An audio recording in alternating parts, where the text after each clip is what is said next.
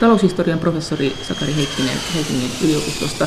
Mitä mieltä sä oot ollut tästä eurosta ylipäänsä? Miksi tämä tuli ja oliko tämä hyvä ajatus? Nyt on paljon ongelmia, mutta oliko tämä sittenkin hyvä ajatus?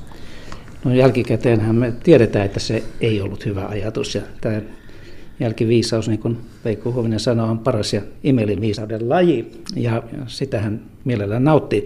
Mutta tietenkin, mihin se perustuu, niin se on varmasti pitkälle poliittinen projekti kuitenkin. Ajatus siitä, että sillä tavalla Euroopan integraatio syventyy, niin kuin se tavallaan myöskin syventyykin. Mutta sen taloustieteiset perusteet sitten oli huteralla pohjalla ja kyllähän sitä arvioitiin eri maissa ja Suomessa ja Ruotsissakin ja Ruotsi jättäytyi ulos. Ja Atlantin takana taloustieteilijät kai ihmetteli jo silloin, että miksi eurooppalaiset tekee tällaista, koska ne ei muodosta sellaista aluetta, jolle yhteisvaluutta kävisi. Se on niin kuin yhden kohon pipo kaikille. Oliko siinä kuitenkin joku piilevä, itävä talousideologia takana? Joku semmoinen uusi ajatus, että tämä euro olisi hyvä ajatus niin kuin taloudellisesti, vai mentiinkö siinä vaan poliittisesti yhdistämään, tekemään niistä kohtalon yhteyttä eri jäsenmaiden välillä? Ei varmaan mitään hirveän uutta ajatusta olla takana, siis kun vanhasta on ollut kiinteän kurssin, valuuttakurssin alueita. Kultakanta aikoinaan, ensimmäinen kultakanta ensimmäistä maailmansotaa 1800-luvun lopulta oli sellainen. Niin se on tavallaan vastasi euroa, että kaikki oli sidottu siihen. Joo, ja sitten vielä ehkä ikävämmällä tavalla rinnasteinen tapaus on lyhyt kultakanta 2030-luvulla, kun kultakantaan palattiin 20-luvun puolivälissä, ja sitten se romahti 30-luvulla tunnetun seurauksin. Minkälaisia rakenteellisia ongelmia niistä aikaisemmista kultakantaan sidotuista valuutoista oli, ja miten niitä voi verrata euroon?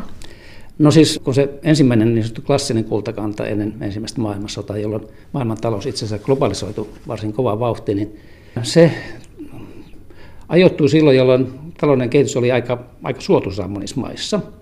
Ja ensimmäisen maailmansodan jälkeen, kun tästä kultakannasta jouduttiin väliaikaisesti luopumaan, niin ajateltiin, että se oli erinomainen juttu ja palataanpa siihen, että se on onnen aika palaa. Ja näin ei sitten ollut. Et se helpotti tietenkin sen ensimmäisen kultakannan toimimista, että sanotaan työväestöllä ei ollut paljon vaikutusvaltaa, palkat jousti, että ne alentui silloin, kun oli tarvetta. Ensimmäisen maailmansodan jälkeen tämä ei oikein toiminut enää, että työväestöllä oli sen verran lihasta, että palkojen alennuksia oli vaikea toteuttaa. No, miten se kultakanta oli, miten se niin kuin oli yhteydessä tähän palkkojen joustamiseen? Eikö kullankin absoluuttinen arvo kuitenkin heilu, vaikka se raha oli sidottu siihen kultaan, jos sitä louhittiin lisää tai siitä oli pulaa? Niin siis se, että kullan arvo niin kuin muuttui tietenkin, niin kuin sanoit, niin tämän mukaan mistä sitä löytyi, mutta silloin kaikkien, sillä mitä merkitystä valuuttojen keskeisiin arvoihin, jos määritelty, että okei, että Suomen markka on x grammaa kultaa ja Englannin punta on y grammaa kultaa, niin ei sillä ole mitään merkitystä, sen kullan hinta muuttuu sinänsä.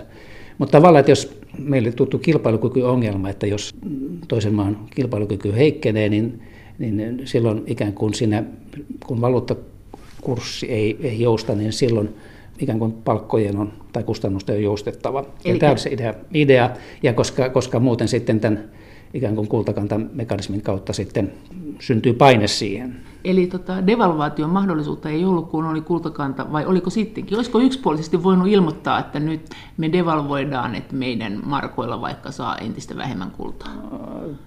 Enpä ole itse asiassa miettinyt. Se periaatteessa siinä järjestelmässä säilyn ei tietenkään, koska se on määritelty se kultasidos, siis maa liittyessään niin, siis, kultakantaan. Mutta sitten ei saanut erota ja vähän rukata ja tulla takaisin. Siis kyllä kai periaatteessa siihen on mahdollista panna valuutta tai rahajärjestelmä uusiksi, niin kuin ensimmäisen maailmansodan aikaan ne kaikki maat joutuivat irtautumaan kultakannasta, eli että seteleitä ei enää lunastettu tiettyyn arvoon niin kuin kultaa. Ja tällä tavalla se kultakannasta sitten erottiin, ja sillä tavalla kultakanta lakkasi toimimasta. Mutta niin, tietääkseni kukaan ei se ensimmäisen kultakannan aikana siitä lähtenyt. Maat päätti itse siihen, että tuleeko ne siihen kultakanta. Se oli kansallinen ratkaisu aina, mutta sen jälkeen tavallaan, kun oli siihen tultu, niin sitten olisi pitänyt tehdä joku uusi ratkaisu, että okei, että me otetaankin käyttöön täällä sitten oravan nahat tai takaisin hopea. Tai mutta ne ei tavallaan ymmärtänyt koko devalvointia, ne ei osannut, ne ei keksinyt tätä vielä silloin. No se olisi tietenkin eri asia vähän, jos meillä olisi niin kuin moderni seteliraha, jonka arvo ei perustu mihinkään muuhun kuin luottamukseen siihen, että keskuspankki hoitaa asiat, niin se on vähän eri tilanne, että jos se on kultaan sidottu, niin ikään kuin vaikea kuvitella, että miten se olisi voinut tapahtua etenkin, että okei, tämä aina 3 vuoden välein ilmoitetaan, että muutetaan meidän kulta-arvoa. Mutta jos nyt lähdetään siitä, että euro on ikään kuin kultakanta, että me ollaan nyt sidottu nämä meidän valuutat toisiin lujasti, ja ei mitkään valuutat, no euro. Euro on vakaa. Sä et voi niin Suomen euroon muuttaa enää miskään. Me eletään vähän niin kuin kultakanta-aikaa, eikö niin? Kyllä, joo, sillä tavalla, että meillä on yksi yhteinen valuutta, tai vielä oikeastaan tiiviimmin, mutta kuitenkin, että ei ole kansallisia niin kuin valuuttakursseja. Että niillä on kiinteä sidos. Ei ole, niin kuin sanoit, ei ole Suomen euroa, ei ole Saksan euroa. No mikä siinä oli tässä eurossa, tässä uudessa kultakannassa, joka kuitenkin houkutteli näiden kahden kultakannasta irtoutumisen jäljiltä, jotka oli kuitenkin ollut aika tämmöisiä näyttäviä rytinöitä, että ei tästä tule mitään, ei ole kultakanta hyvä ajatus. Sitten kuitenkin haluttiin se euro. Siis toisen maailmansodan jälkeen, kun sitten luotiin uusi rahajärjestelmä maailmaan, tämä niin kutsuttu Bretton Woods-järjestelmä, niin siinäkin vielä oli tämä kiinteän valuuttakurssin idea, että ne on ankkuroitu Yhdysvaltain dollariin, että ne on periaatteessa kiinteät, mutta niitä voidaan kuitenkin muuttaa. Suhteessa dollariin. Joo, eli silloin voitiin kuitenkin, niin kuin Suomessakin tiedetään, devalvoitiin 10 vuoden välein. Ja, että käytännössä oli niin kuin ikään kuin, periaatteessa pyrittiin edelleen siihen kiinteään kurssiin, mutta sitten kuitenkin sitä voidaan joustaa.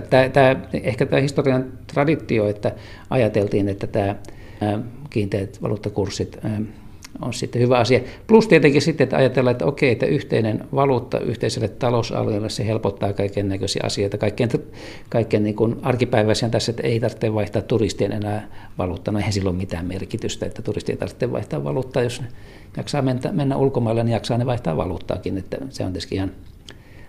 Mutta sitten ehkä sitten myös niin kuin talouselämän kannalta ei tule sellaisia valuutanvaihtokustannuksia ja kenties niin kuin ajatellaan, että valuuttariskit maiden välillä sitten katoaa. Ja tämmöisiä ilmeisiä niin kuin kuitenkin helpotuksia niin kuin arkipäiväiseen taloudelliseen kanssakäymiseen, että voihan sä ajatella siinä tämmöisiä ajatuksia.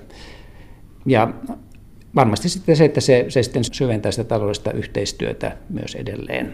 Ei voi uskoa, että tämä ratkaisu tehtiin sille pohjalta, että turisteilla on kivaa, kun ei tarvitse vaihtaa valuuttaa, ja pankeilla on kivaa, kun ei tarvitse laskea näitä valuuttasuhteita. Sitä vartenhan taas kun laskimet jopa. Joo, ei tietenkään välttämättä sitä, mutta tavallaan sitten kuitenkin, että se on ikään kuin seuraava liike siihen syventämiseen. Eli tavallaan, että taloudellinen yhdentyminen etenee sillä tavalla, että ne ikään kuin eri maat lähentyy toisiaan siinä määrin, että tämmöinen yhteinen valuutta toimii. No jos ajatellaan sitä kahta kultakannasta irrottautumista, sä sanoit, että ne oli aikamoisia tapahtumia. Minkälaisia tapahtumia ne oli, jos ajatellaan, että jos eurollekin tulee se kohtalo joskus, ja mistä ne johtuu, että minkä takia siitä kultakannasta irrottauduttiin? No jos mä sanon 2 sanaa, ensimmäinen maailmansota ja Adolf Hitler. Jos ajattelee, että yksinkertaistaan, niin jos nämä liittyy siihen poliittiseen prosessiin, jossa niin nämä rahajärjestelmät romahti. No tämä on tietysti yksinkertaista. Mutta aiheuttiko ne rahajärjestelmät ensimmäisen maailmansodan ja Adolf Hitlerin?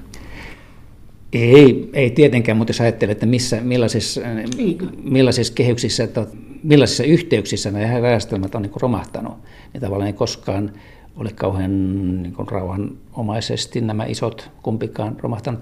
Mutta ne ei aiheuttanut kumpikaan. No kyllä siis voi ajatella, että siis Hitlerin nousuun varmasti on useita syitä, mutta ei tämä kultakanta ja siihen liittyvä talouden sopeutumisen hankaluus 30-luvun alussa, työttömyys etc., niin kyllä se selkeästi kuitenkin oli yksi niin kuin vauhdittava tekijä. Muuten Hitler olisi ehkä jäänyt semmoiseksi kapakkapoliitikoksi ilman mitään suurempaa menestystä. Entäs ensimmäinen maailmansota? Itikö se tästä kultakannan talouden aiheuttamasta jäykkyydestä?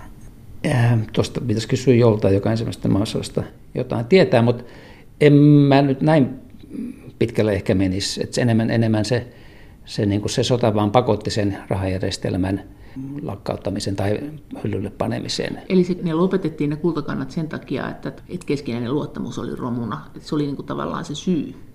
Siis ensimmäisen maailmansodan kultakanta niin kuin pantiin jäähylle sen takia, että valtiot rahoitti sodankäyntiä setelimyllyyn pyörittämällä, eikä ne pystynyt vastaamaan sitä sillä kulta lupauksella, mikä oli ollut. Mutta niin luja se luottamus siihen kultakannan erinomaisuuteen oli, että ilman muuta ajateltiin, että tähän kannattaa ihmeessä tulla takaisin.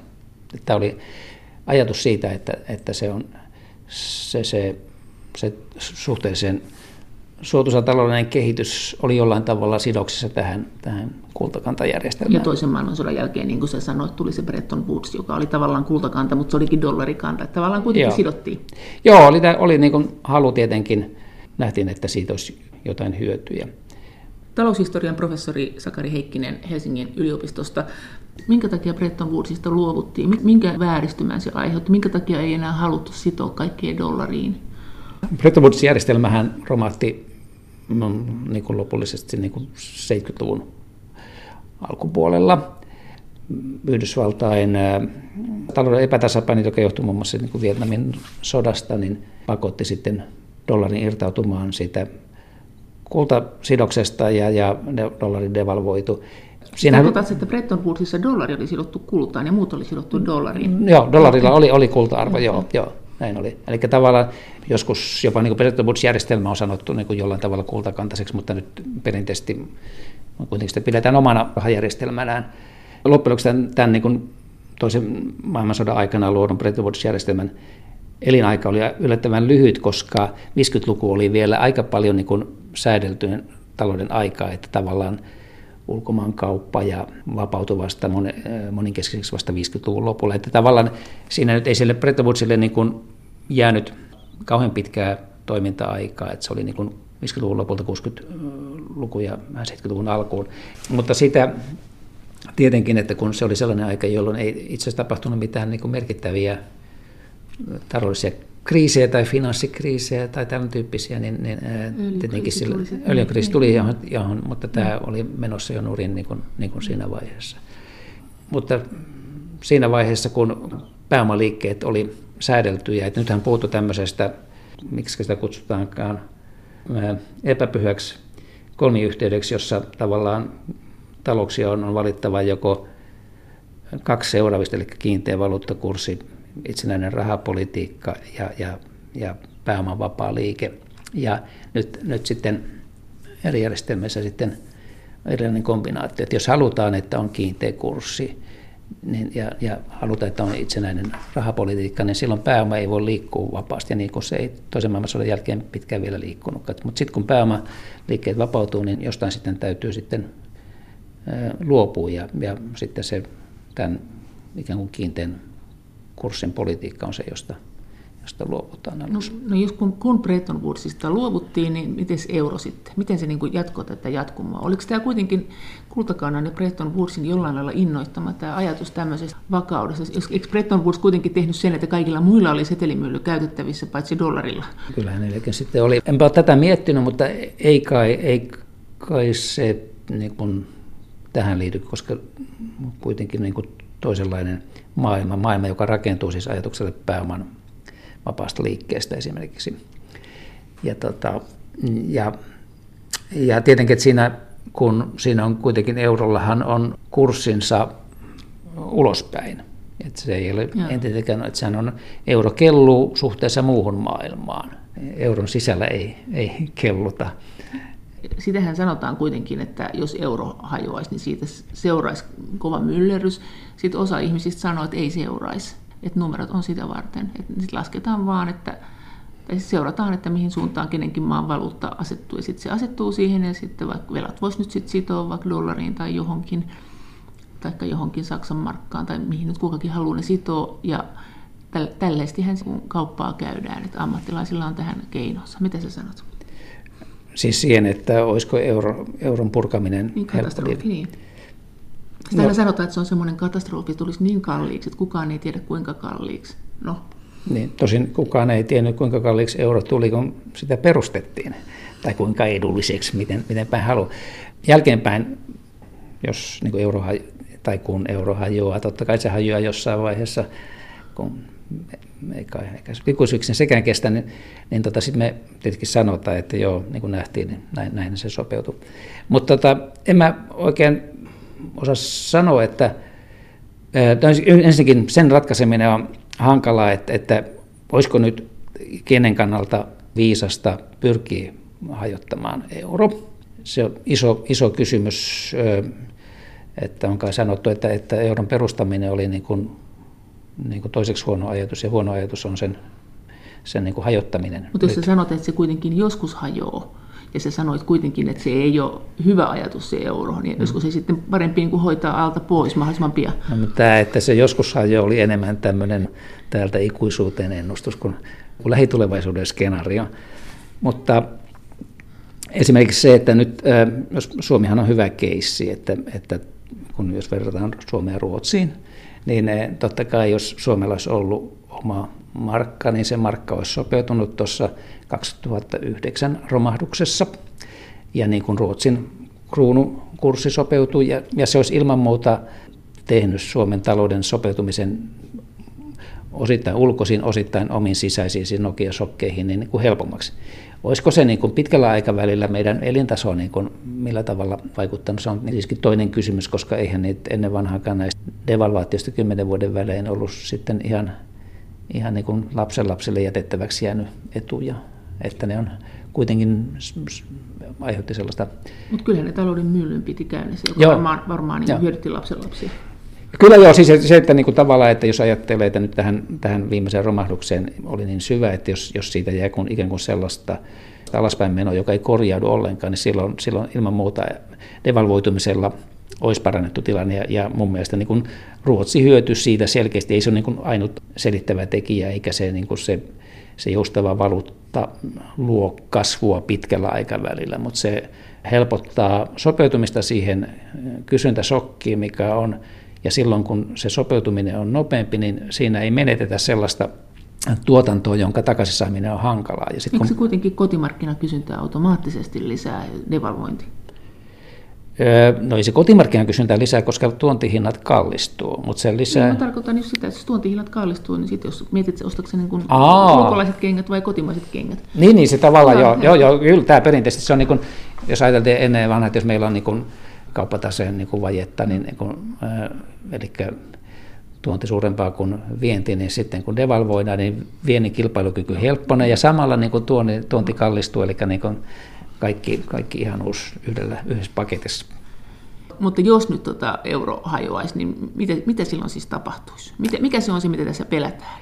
Usein sanotaan, että se olisi kallista, kukaan ei sano kuinka kallista, usein sanotaan, että se on mahdotonta. Siis nyt riippuu tietysti sitä, että miten se hajoisi, niin kuin pamauksella vai pihinällä, että niin kuin reunoista lähtisi joitakin maita pois vai sitä, että koko järjestelmä. Kumpaa se suosittelisit? Mä en suosittele tällä hetkellä varmaan kumpaakaan, vaan olen tällä niin kuin tylsällä kannalla, että en rupeisi hajottamaan euroa, vaan tässä yrittäisi vielä kuitenkin katsella. Kyllähän Suomessakin on vakavasti esitetty näitä niin kuin ajatuksia, että kannattaisi lähteä aktiivisesti pois. Mutta nythän se, tietenkin tässä on se ikävä tilanne, että eihän se muuta enää ollenkaan sitä meidän menetettyä tuotannon menetystä, joka on syntynyt tämän rakenneshokin ansiosta 2009 jälkeen. Ajatus siitä, että sillä tavalla kustannuskilpailukyky parantuu ja että se meidän vientimenekin syy on se, niin perustuu ehkä siihen kyseenalaisen ajatukseen, että tämä kustannuskilpailukyky olisi todella se ainut vientimenestyksen heikkoinen syy. Että jos kysytään, jos tuotetaan sellaisia tuotteita, vaikka niin kuin investointitavaroita, koneita, laitteita, joita kukaan ei halua ostaa, kun ei halua laajentaa omaa tuotantoa, niin en mä näe, että millä tavalla sillä voidaan saada tietysti markkinaosuuksia parannettua, ja tietenkin se voi olla jotain kotiinpäin, mutta en mä usko, että se ratkaisee kuitenkaan näitä isoja asioita. Ja silloin, että se juna ehkä kenties mennyt, jos tästä devalvaatiosta olisi ollut isoin. Mutta silloinhan isoin meillä oli myös suuria tämmöisiä yksiköitä myytiin, kun me käytettiin devalvaatiota.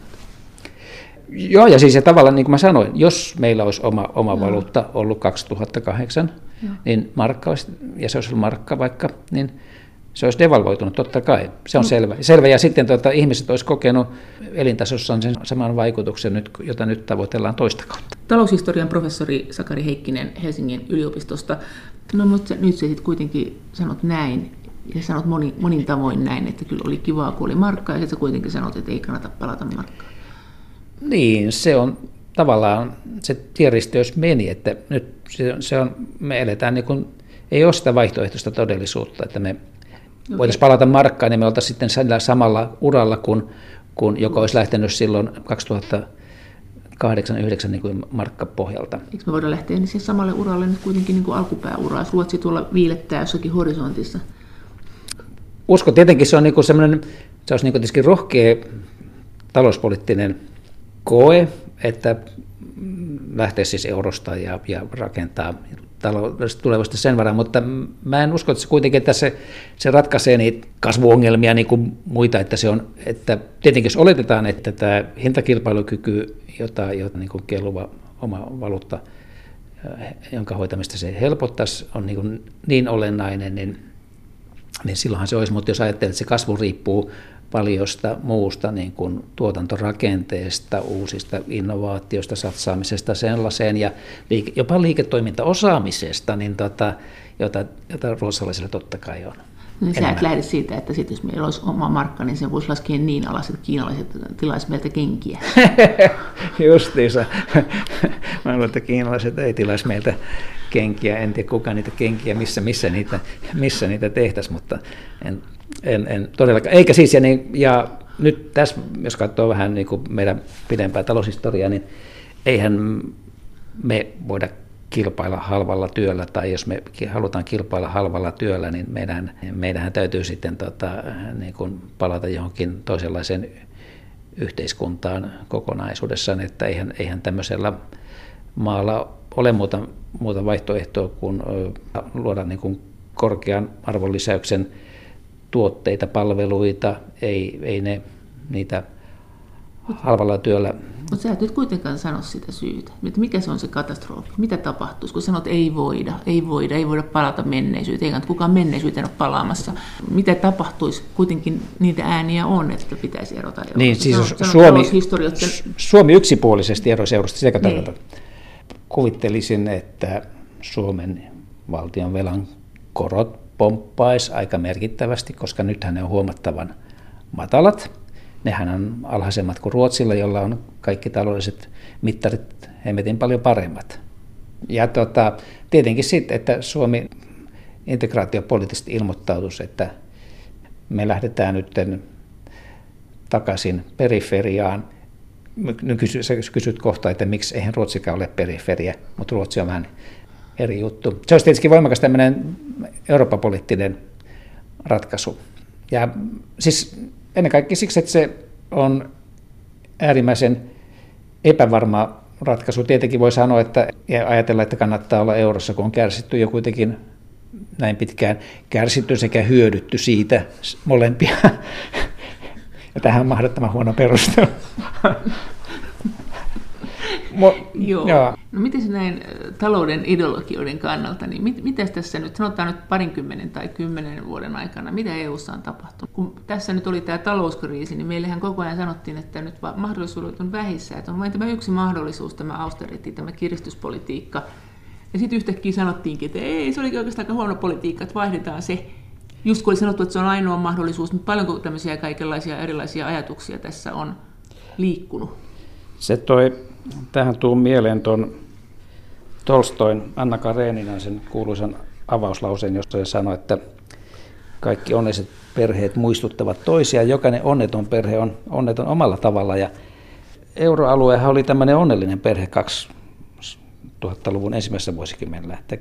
Kaikki näytti olevan samassa hyvässä kylpemislämpötilassa lilluvan. Ja sitten tuli tämä eurokriisi, jokainen näytti olevan niin kuin onneton, mutta onneton omalla tavallaan. Kreikkalainen tapa olla onneton ja espanjalainen tapa olla onneton. Jos nyt ollaan kokeillut tätä suomalaista tapaa olla onneton. Ja ainut sitten Saksa, joka teeskentelee, että ei ole onneton, kai se on onnellinen sitten. Mutta koko tämä hybris siitä 2000 euron alkuvaiheessa, joka kaikki näytti menevän todella hyvin. Kasvu oli kaikkialla nopeaa. Mehän nyt pitäisi ennen kaikkea tietää, että millaista on nopea kasvu, koska meillähän se oli todella nopeaa. Sitten tuli tämä shokki, joka kohteli sitten kaikkia eri tavalla, ja sitten euroalueen kehityshän on ollut hyvin heikko, ja kun jos siitä otetaan Saksa pois, niin se on ollut erittäin heikko niin kuin suhteessa vaikka Yhdysvaltoihin tai sitten Britannian. Mutta voiko siitä ottaa laskennallisesti Saksan pois, koska eikö Saksan ylijäämät olisi varmaan sitten mennyt jonnekin muille ylijäämiksi, jos ei Saksa olisi ottanut niitä? Siis puhut sä nyt kriisin jälkeisestä ajasta vai? Ai niin, totta joo. Niin, siis tietenkin se, että tämä onnellinen perhe 2000-luvun ensimmäisellä vuosikymmenellä, niin se oli niin kuin, nyt me tiedetään jälkeenpäin, että ei se onnellisuus ollutkaan ihan kestävällä pohjalla, mutta kuitenkin, että kasvu oli kaikkialla nopeaa. Ja tietenkin siihen liittyy tämä, että Kreikan ja Espanjan kriisi oli pitkälti myös niin kuin Saksan ja Ranskan pankkien kriisi, mutta myöskin näitä tahoja kohdeltiin hieman epätasavertaisesti tässä kriisihoidossa. Eli nyt tämä kriisin jälkeen tämä kehitys on ollut sitten hyvin niin kuin epätasapainoista, eli sekä Britannia että Yhdysvallat etenkin on pärjännyt paljon paremmin. Heillä on niin kuin itsenäiset omat keskuspankit, omat valuutat. Niin, ja Saksa ei euromaat. Niin. Joo. Ja Saksa on niin kuin euron sisällä ainut se, jolla on talouden kehitys ollut niin kuin kohtuullista. Ja niin kuin sanoit, niin Saksa puskee sellaista vaihtotaseen ylijäämää, että sehän on kaikkien komission normien vastaista, miksi sitä kutsutaan näitä sääntöjä, niillä on joku pitkä nimihän niillä oli. Mutta kaikkien niiden normien vastaista, mutta eihän sille tehdä mitään. Ja tämä tietenkin, tämä on toisen mielestä isompi ongelma, mutta kai moni näkee sen niin kuin yhtenä isona ongelmana. No entäs tämä talouspolitiikan ideologian muutokset? Millaisia käännähdyksiä me on nähty? Tämä kiinnostavin käännähdyshän oli tosiaan tässä, kun IMF sanoi, ja OECDkin sanoi, että ruvetkaapa nyt elvyttämään siellä EU:ssa, kun just oltiin niin kauheasti tehty austeriteissa. Juuri oli kiristetty ja sanottu, että elvyttäminen on nyt mahdotonta tässä Kreikan kriisin aikana. Joo, ja siis toihan on tietysti mielenkiintoinen, eikä pelkästään tietystikään niin kuin eurooppalainen ilmiö, mutta varmasti liittyy tähän rakennelmaan, että Saksa on euroalueen ydin. Sen niin kuin talouspoliittinen ajattelu on niin kuin leimannut paljon euroaluettakin. Onko se murenemassa sen auktoriteetti? No siis jos ajattelee, että kun EKPn, Euroopan keskuspankin sääntöihin, niin sanottuun mandaattiin, tuli tämä säädös, että se on ainut yksi tavoite, että pitää inflaatio alle 2%, mutta lähellä sitä. No alle. Se niin kuin muissa maissa, ensinnäkin tämä 2% ei kai tule mistään. Jos löydät joku tiedon, että kuka sen on keksinyt, mutta se on varmasti se ajatus, että nolla ei ole hyvä, koska silloin ei ole mitään niin kuin pelivaraa hinnoissa. Ja sitten kovin paljon inflaatio on paha, koska sitten siitä seuraa sitä tätä huonoa. Nyt, että se on vain 2, niin ei ole kai perustu mihinkään. Ja nythän on aika hyvin vakavasti otettavia taloustieteitä, jotka sitä mieltä, että nyt pitäisi ajatella, että se voisi olla selvästi enemmän 3, jopa 4, että vältetään tämä hintojen laskuvaara. Ja se, että se EKP:ssä tuli näin jyrkkä, että alle 2% lähellä sitä, niin mä kuvittelisin, että tulee niin kuin Saksan keskuspankin traditiosta. Ja se taas tulee niin kuin heidän pitkäaikaisesta hintavakaustavoitteesta. Ja hintavakaustavoite on varmasti ollut niin kuin, ihan niin kuin hyvä ajatus, että ei nyt tolkuton inflaatio ole kenenkään etu. Mutta että kuinka paljon siinä on pelivaraa on toinen kysymys. Ja sitten edelleen, että Yhdysvaltain keskuspankki Fedin, niin heillä on 2 tehtävää. Vakaa hintataso ja täystyöllisyys. Ja eikö se ollut näin vielä, että se liian matala inflaatio syö sitä työllisyyttä? Niin, kyllä se on niin kuin kun se niin kuin deflaatioksi sitä kutsutaan, sitä hintojen laskua, niin sehän on haitallista. Mutta kyllä mä oon näin kuvitellut, että Mario Draghi ottaessaan keskuspankin johdon ja toimiessaan, niin onkin joutunut varmaan vastakkain tuon Saksan edustajan kanssa. Että eihän tämä aina niin auvoista tämä kommunikointi varmasti niin kuin Saksan talouspoliittisen johdon ja Draghin välillä ole ollut. Miten tämä, kun meillä on nollakorkoa ja deflaatiot alkaa olla? Me ollaan kohta samassa tilanteessa kuin Japani, joka onkin siinä seisevassa lammikossansa, ei saa taloutta kasvamaan. Nyt kun olisi pitänyt katsoa, että mikä tämän hetken euroalueen inflaatio on, että sehän on totta, että siitä on jääty jälkeen monta vuotta, riippuen mitä inflaatiomittaria käyttää. Käyttääkö sitä kuluttajahintaindeksi, joka EKP:n sääntöjen mukaan on vaiva, niin pohjainflaatio, josta otetaan nämä ruoka ja energia, nämä nopeasti heilahtelevat pois. Niin joka tapauksessa on jääty niin kuin selkeästi alle sen 2% tavoitteen pitkän aikavälin. Ja niin voi ajatella, että se on niin kuin epäilemättä hankala asia, koska tavallaan ihmisten ja yritysten odotukset, inflaatio-odotukset painuu alaspäin.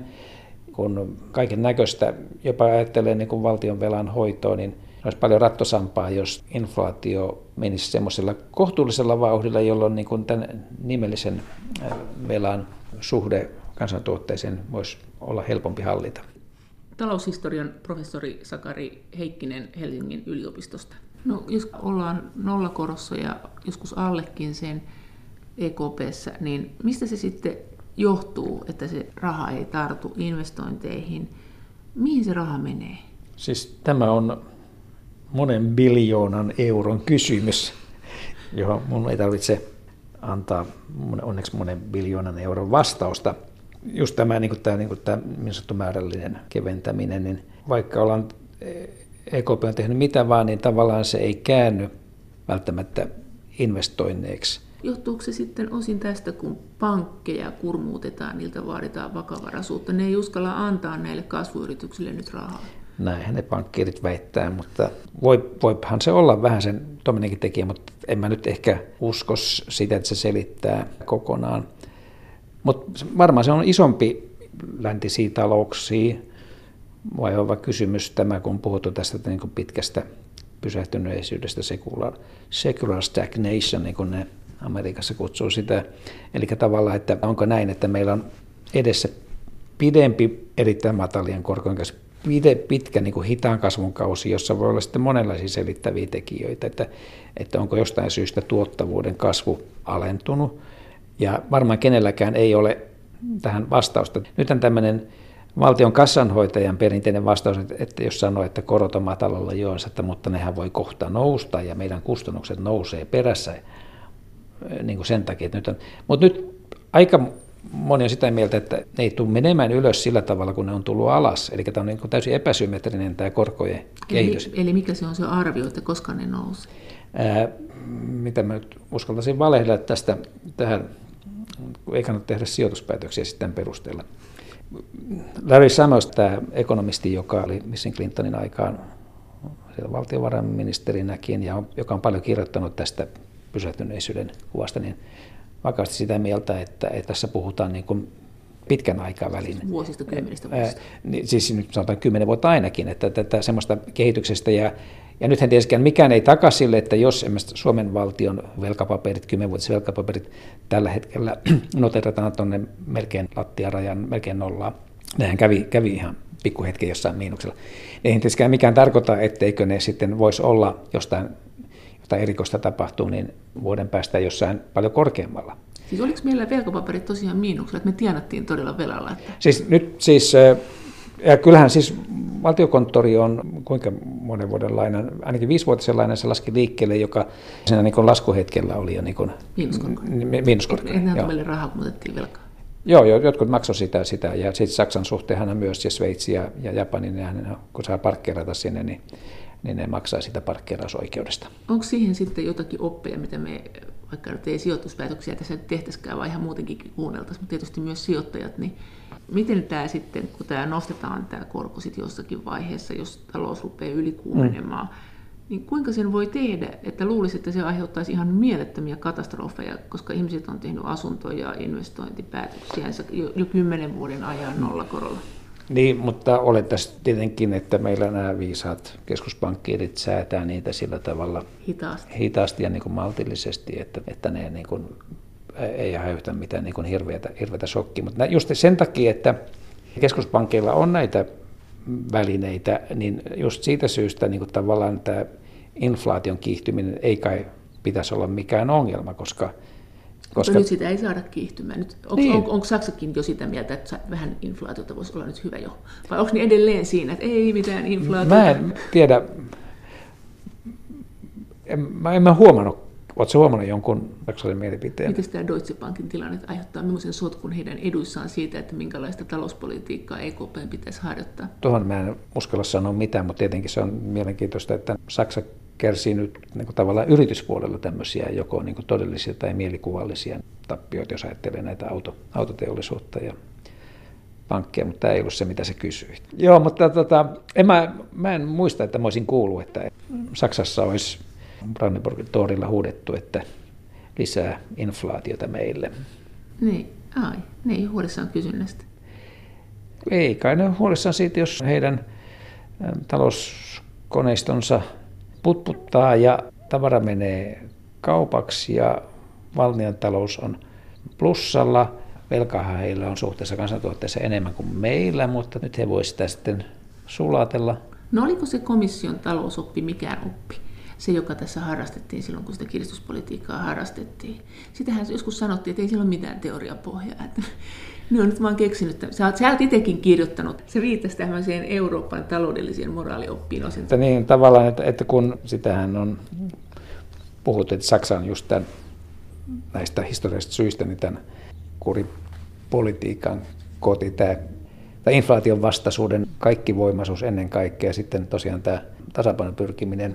Ja kun sitä vielä korostettu sitä, tai monet siis Saksan ulkopuoliset ekonomistit on niin kuin kommentoinut sitä, että miten voi olla tämmöinen keskeinen maa, jossa niin kuin näyttäisi, että tämmöinen taloudellinen, vaikka ne lukee samoja oppikirjoja, niin taloudellinen ajattelu on jollain tavalla eri sortista. No nyt pitäisi sanoa, että onko se tämä oikeasti niin, mutta kyllä jos ajattelee, millä tavalla valtiovarainministeri Schäuble niin kuin esiintyi, niin jotenkin antaa uskottavuutta tälle johtopäätökselle, että siellä ajatellaan eri tavalla.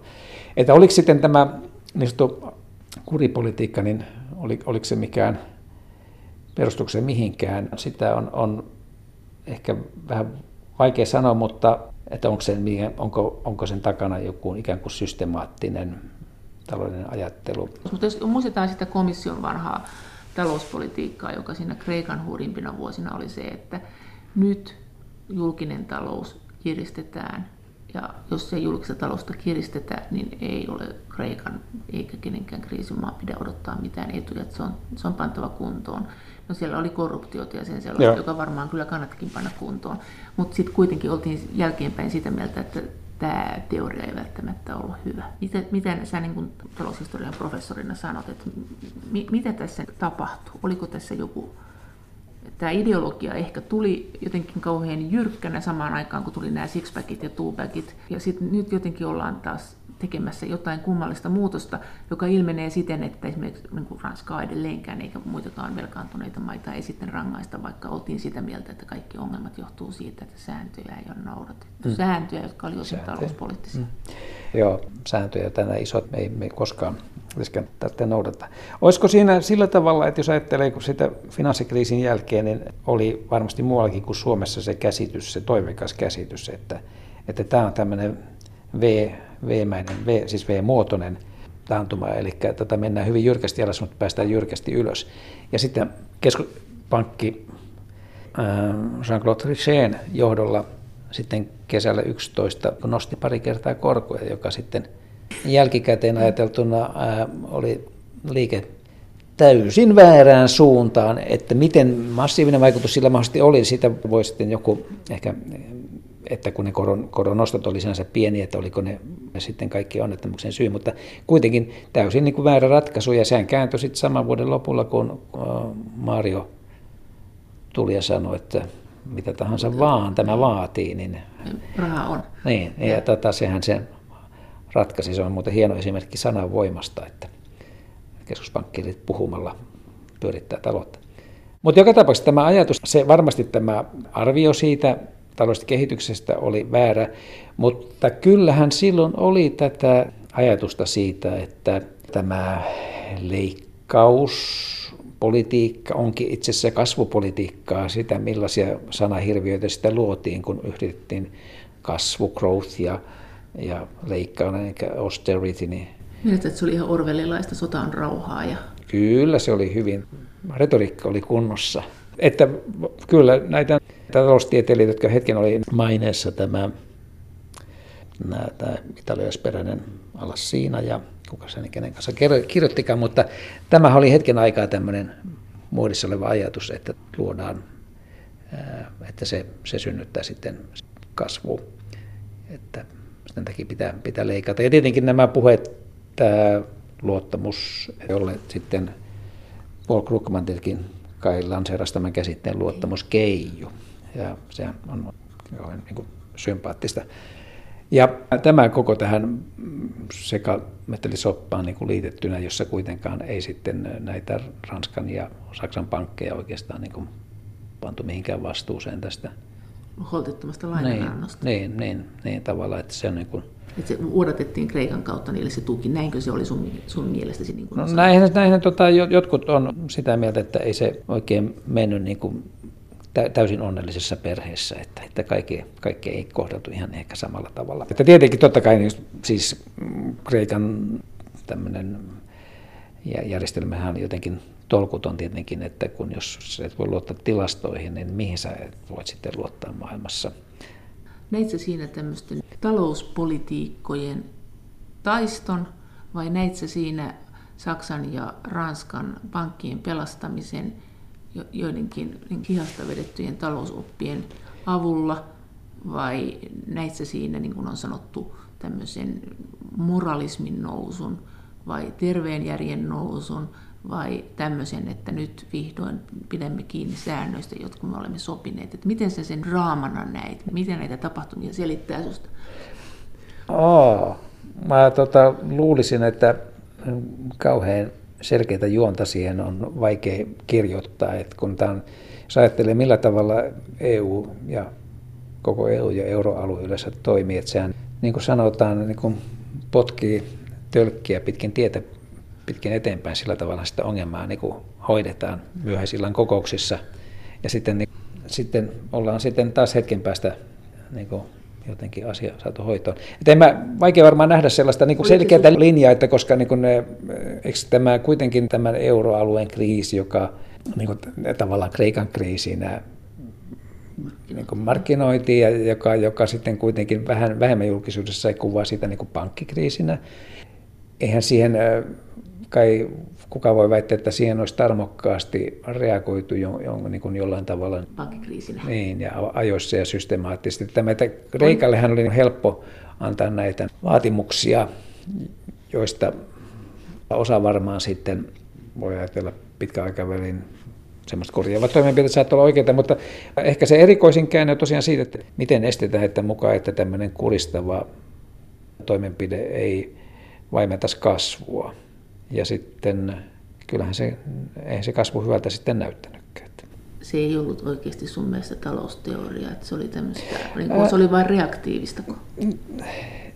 Mä en osaa sanoa siihen, mutta kyse siitä tietenkin, että perustuuko talouspolitiikka ylipäätänsäkään missään ja kuinka vahvasti johonkin teoreettisiin ajatteluun. No okei, että kyllähän se ajatellaan, että jos seuraa niin kuin vaikkapa Yhdysvaltain keskuspankin toimintaa, joka suht hyvin kertoo toiminnasta, niin voi sanoa, että kyllähän siellä nyt on selkeää niin taloudellista ajattelua ja niin kuin ilman muuta, ja sehän on, ne johtajat pitää niin korkeatasoisia puheita, ja jotka on niin kuin suoraan ankkuroitu tutkimukseen, nehän on hyvin vaikuttavaa toimintaa mun mielestä. Mutta EU:ssa ei ole tätä. No siis, jos ajattelee, kenen puheita sitten voisi lukea niin kuitenkin Mario Draghin puheita, ja ne on ihan ok tietystikin. Mutta kenen muun puheita sitä voisi lukea, jos sanot, että tässä olisi niin kuin... Kenen muun sä haluaisit?